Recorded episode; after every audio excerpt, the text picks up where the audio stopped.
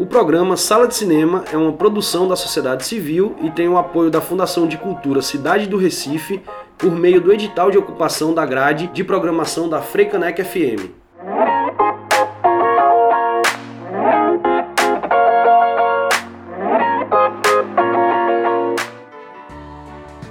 Olá, ouvintes da Frei Caneca FM, boa tarde a todos e todas. Eu sou Priscila Urpia e estamos com mais um Sala de Cinema na tarde deste sábado com muitas novidades. Olá, ouvintes da Frei Caneca FM, eu sou Rafael Buda e está começando mais uma edição do programa Sala de Cinema. Hoje vamos falar sobre a produção audiovisual em tempos de pandemia no Brasil e no mundo, como estão sendo feitos os preparativos para o novo normal e como a cadeia produtiva tem sido impactada pelo Covid.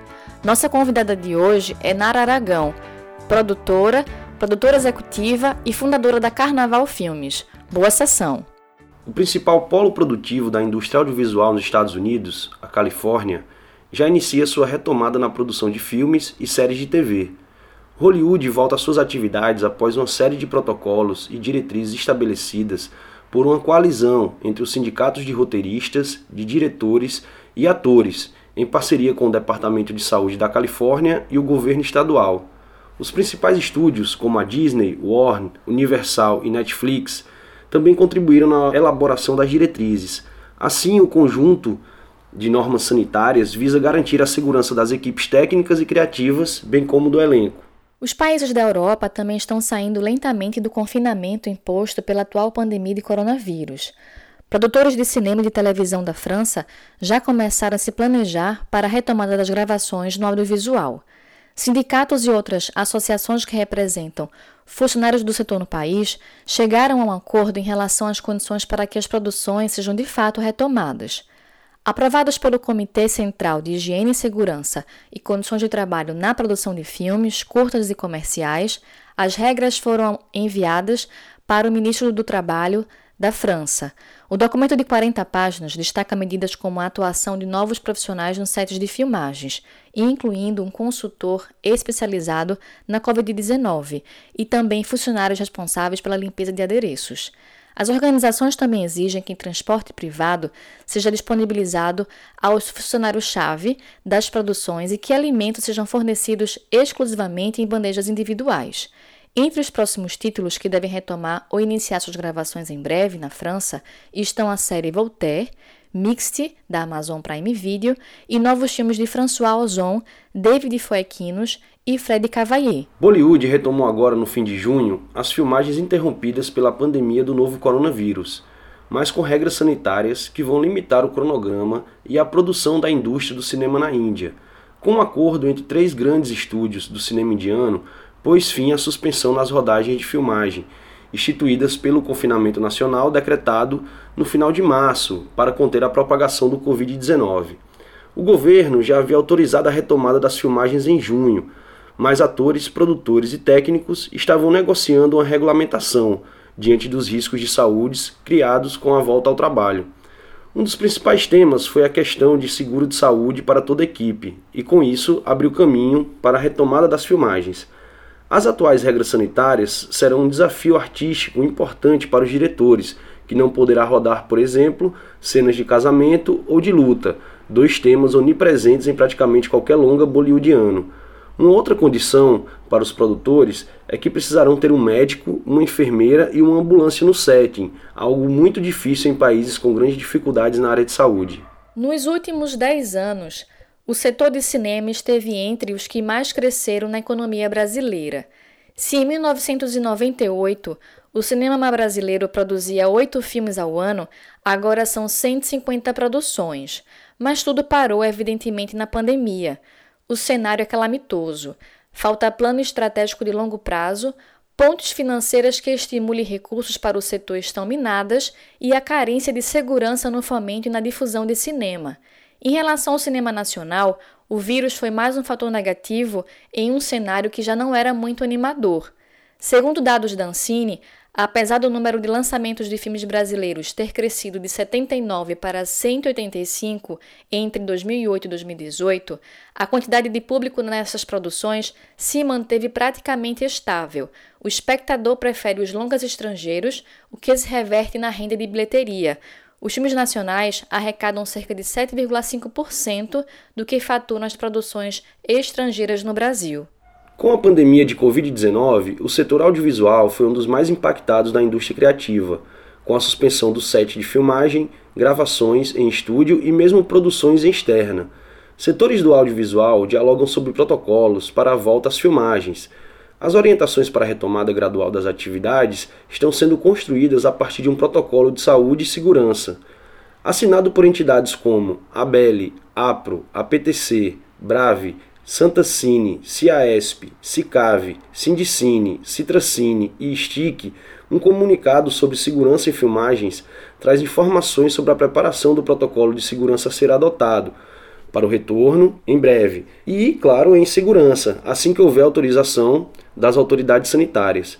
O documento se baseia nas diretrizes adotadas na Indonésia e Espanha, adaptadas para as condições brasileiras. Todos os anos, o cinema nacional movimenta pelo menos 25 bilhões, ganhando cada vez mais destaque nos índices do PIB.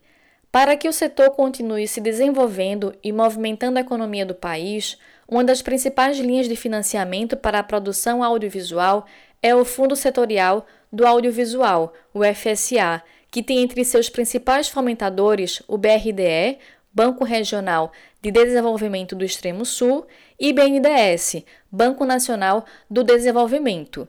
Neste ano, diante da crise ocasionada pelo coronavírus, o Comitê Gestor do FSA, junto com o Ministério do Turismo, Secretaria Especial da Cultura e ANCINE, aprovou a linha de crédito emergencial para o setor audiovisual, por meio de recursos administrados pelo BRDE e BNDES. O valor total da linha fornecida pelos bancos será de 400 milhões. Quando se pensa em cinema contemporâneo realizado no Nordeste brasileiro, certamente um dos primeiros estados que vem à cabeça é Pernambuco. O cinema pernambucano se encontra numa interessante aurora, com títulos exibidos e premiados em todo o mundo. O que muitos não sabem é que o estado produz cinema há quase um século. Discussões sobre cenário político, autoralidade e experimentações no que diz respeito à linguagem são algumas das características marcantes do cinema pernambucano. Porém, neste ano de 2020, com a pandemia, a produção audiovisual pernambucana paralisou as atividades. As produtoras precisaram interromper os projetos em andamento e os lançamentos adiados ou estreados via stream. O edital de fomento do Estado também sofreram atrasos, antes mesmo da pandemia. Os sites de filmagens ainda não têm data para retomar em Pernambuco. De acordo com o último decreto número 49.055, divulgado pelo governo do estado de Pernambuco, o fechamento de estabelecimentos não essenciais e a proibição de aglomerações permanecem. O Sindicato Interestadual dos Trabalhadores da Indústria Cinematográfica e do Audiovisual de Pernambuco, STICPE, junto com outras entidades representativas do audiovisual do Estado, vem acompanhando as movimentações em relação à construção do protocolo de segurança a ser adotado para o retorno às filmagens no país. Ainda em fase de aprovação da redação final pelas entidades, o documento deverá ainda ser submetido para certificação de seu conteúdo por um especialista da área médica e segurança do trabalho. A Secretaria de Cultura do Estado de Pernambuco e a Fundação do Patrimônio Histórico e Artístico de Pernambuco, Fundarp, junto à sociedade civil, já estão nos preparativos da construção do 14º edital do Fucultura Audiovisual, que precisa ser lançado ainda em 2020. O edital abrange as categorias de curta-metragem, games, difusão, formação, desenvolvimento do cineclubismo, revelando os Pernambucos, pesquisa e preservação, desenvolvimento de longa-metragem, desenvolvimento de produtos para TV, obras seriadas de curta duração, finalização e distribuição de longa, websérie e webcanal, com o objetivo de incentivar as diversas formas de manifestação no setor audiovisual em Pernambuco, reconhecendo suas peculiaridades e fases, e contribuindo para o desenvolvimento do audiovisual no estado. Vamos de mais música aqui no Sala de Cinema, Espumas ao Vento com Elza Soares, uma música do filme Lisbela e o Prisioneiro, de Guel Arraes. Sei que aí dentro ainda mora um pedaço de mim, um grande amor não se acaba assim, feito espumas ao vento.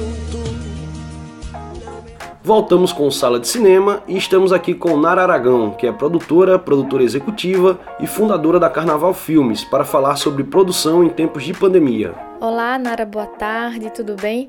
É um prazer te receber aqui no Sala. Gostaríamos de saber como você avalia a produção de cinema nesse processo de pandemia. Oi, gente, tudo bem? É um prazer estar participando aqui do Sala.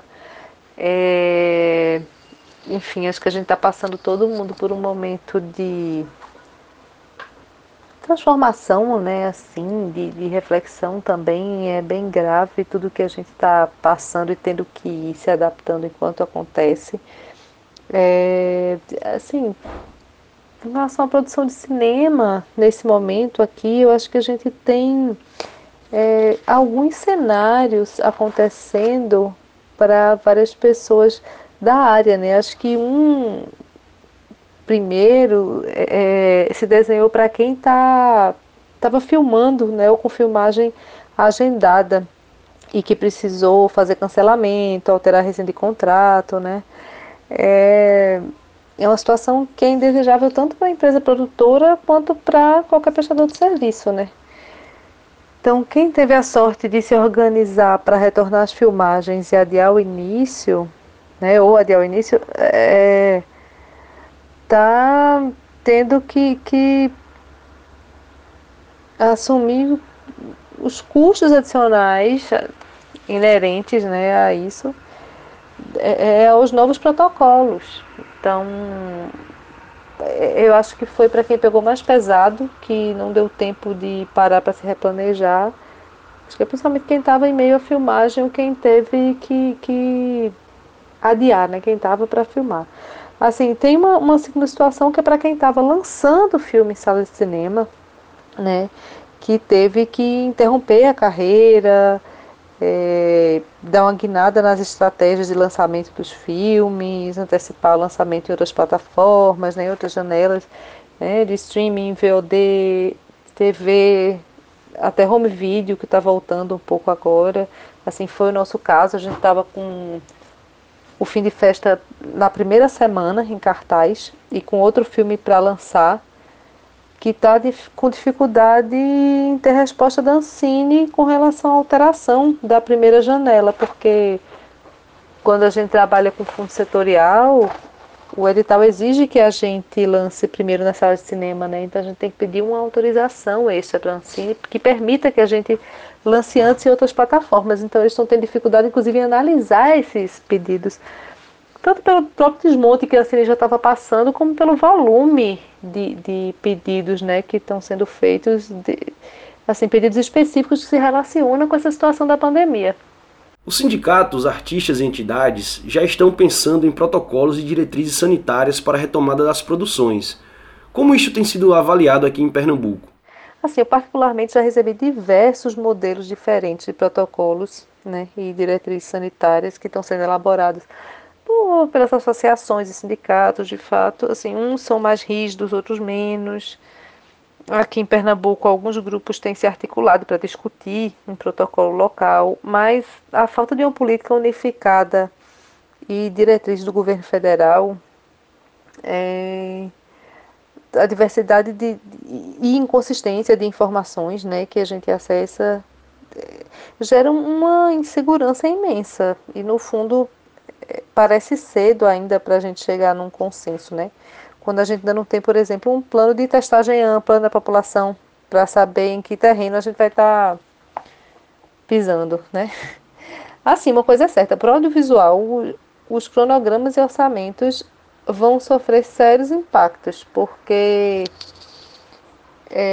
enfim, isso pode exigir uma mudança de paradigma mesmo na área, que pode ser salutar no fim das contas, né, em médio e longo prazo, mas por hora a gente ainda vai ter que se adaptando como dá, né, incorporando novas exigências referentes ao uso de EPI, quantidade de equipe no set, alimentação, por exemplo, mas a gente já sabe que isso impacta diretamente nos custos e no tempo de produção, nas fases de produção, né? E a gente sabe, quem trabalha com produção de cinema sabe que uma coisa está diretamente relacionada à outra, né? Que o o tempo para a gente custa caro, né? Quanto mais a gente demora para realizar uma obra audiovisual, mais cara ela acaba se tornando. Como você percebe o mercado do cinema, digamos, em um novo normal, tendo em vista o conjunto de desafios junto à distribuição e exibição em salas? Bom, ela é, como eu falei antes, assim, eu ainda considero cedo para entender o que seria, né, esse novo normal. Assim, eu acho que os caminhos alternativos de distribuição já estão se desenhando, assim, a partir de outras mudanças de comportamento social também. A gente tem várias cidades aí que estão testando exibições nos formatos de drive-in, estão se desenvolvendo também novos hábitos com relação ao consumo de streaming, né? A gente, assim, muita gente que não consumia está passando a consumir, consumindo de outro jeito. Até o consumo de home video, né? DVD e Blu-ray voltou um pouco a crescer, por incrível que pareça. Assim, a chegada de uma vacina pode mudar tudo muito rápido, tanto no que se refere ao que a gente estava falando antes ali dos protocolos, como no que se refere a essas situações mais sociais, né, de exibição. Mas eu acredito que a tendência é que a gente caminhe para um consumo menos industrial mesmo, assim, em salas de cinema menores, com menos gente por sala, o que talvez pode até favorecer o cinema independente, no fim das contas, né? Que historicamente já tem que lançar a mão de caminhos alternativos de distribuição, assim. Não sei, isso é um pensamento, né? Um palpite, e como eu te falei, eu acho que ainda é muito cedo para a gente pensar, mas eu acho que a gente tem que investir em pensar nesses caminhos alternativos mesmo, chegar mais perto das pessoas de outro jeito. Não sei se drive-in é um caminho de fato que vai funcionar, depende também das pessoas estarem motorizadas, né? Então também não é para todo mundo. Mas eu acho que a gente tem que pensar em diversificar as plataformas mesmo de exibição e otimizar essa exibição, assim, para que a gente não sofra tanto com a diminuição da possibilidade dessa experiência da sala de cinema, que de fato é bem diferente, né, de você assistir em casa, na TV, mas ao mesmo tempo eu acho que a gente tem que começar a pensar quando a gente está fazendo os nossos filmes, quando a gente está finalizando nossos filmes, que a exibição pode não se dar da maneira ideal, que a gente sempre pensa em finalizar um filme para ser exibido em sala de cinema, com o sistema de som de uma sala de cinema, com aquela tela gigante. Então, eu acho que a gente tem que ter em mente que talvez essa situação não aconteça para todos os filmes, então ele tem que funcionar em outros formatos e outras janelas, né? Muito esclarecedor seus comentários. Agradecemos sua participação aqui no Sala, Nara. Grande abraço. E vamos de mais música aqui no Sala de Cinema. Bicho de Sete Cabeças, com Geraldo Azevedo. Música do filme que leva o mesmo nome, dirigido por Laís Bodansky. Não dá pé, não tem pé nem cabeça, não tem ninguém que mereça, não tem coração que esqueça, não tem jeito mesmo, não tem dó no peito, não tem nem talvez ter feito o que você me fez desapareça, cresça e desapareça. Não tem dó no peito, não tem jeito, não tem ninguém que... O estúdio americano de cinema Universal Pictures anunciou um acordo com a produtora Baz Luhrmann para a produção de 5 filmes no formato Screen Life, Vida na Tela em tradução livre.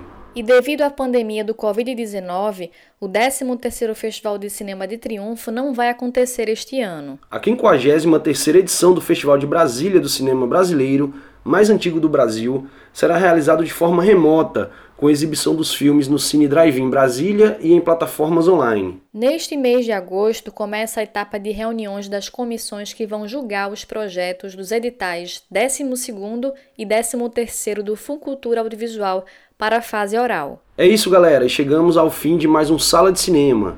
Até a próxima semana, neste mesmo dia, neste mesmo horário e, claro, nessa mesma rádio, Frei Caneca FM. Abraço! E o programa de hoje chegou ao fim, mas nos encontraremos no próximo sábado aqui na Frei Caneca FM. O Sala de Cinema está disponível no Spotify, continue conectado com o programa nas redes sociais, no Facebook e Instagram. Sugestões de pauta podem ser enviadas para o e-mail programaSalaDeCinema@gmail.com. O programa Sala de Cinema é uma produção da sociedade civil e tem o apoio da Fundação de Cultura Cidade do Recife, por meio do edital de ocupação da grade de programação da Frei Caneca FM.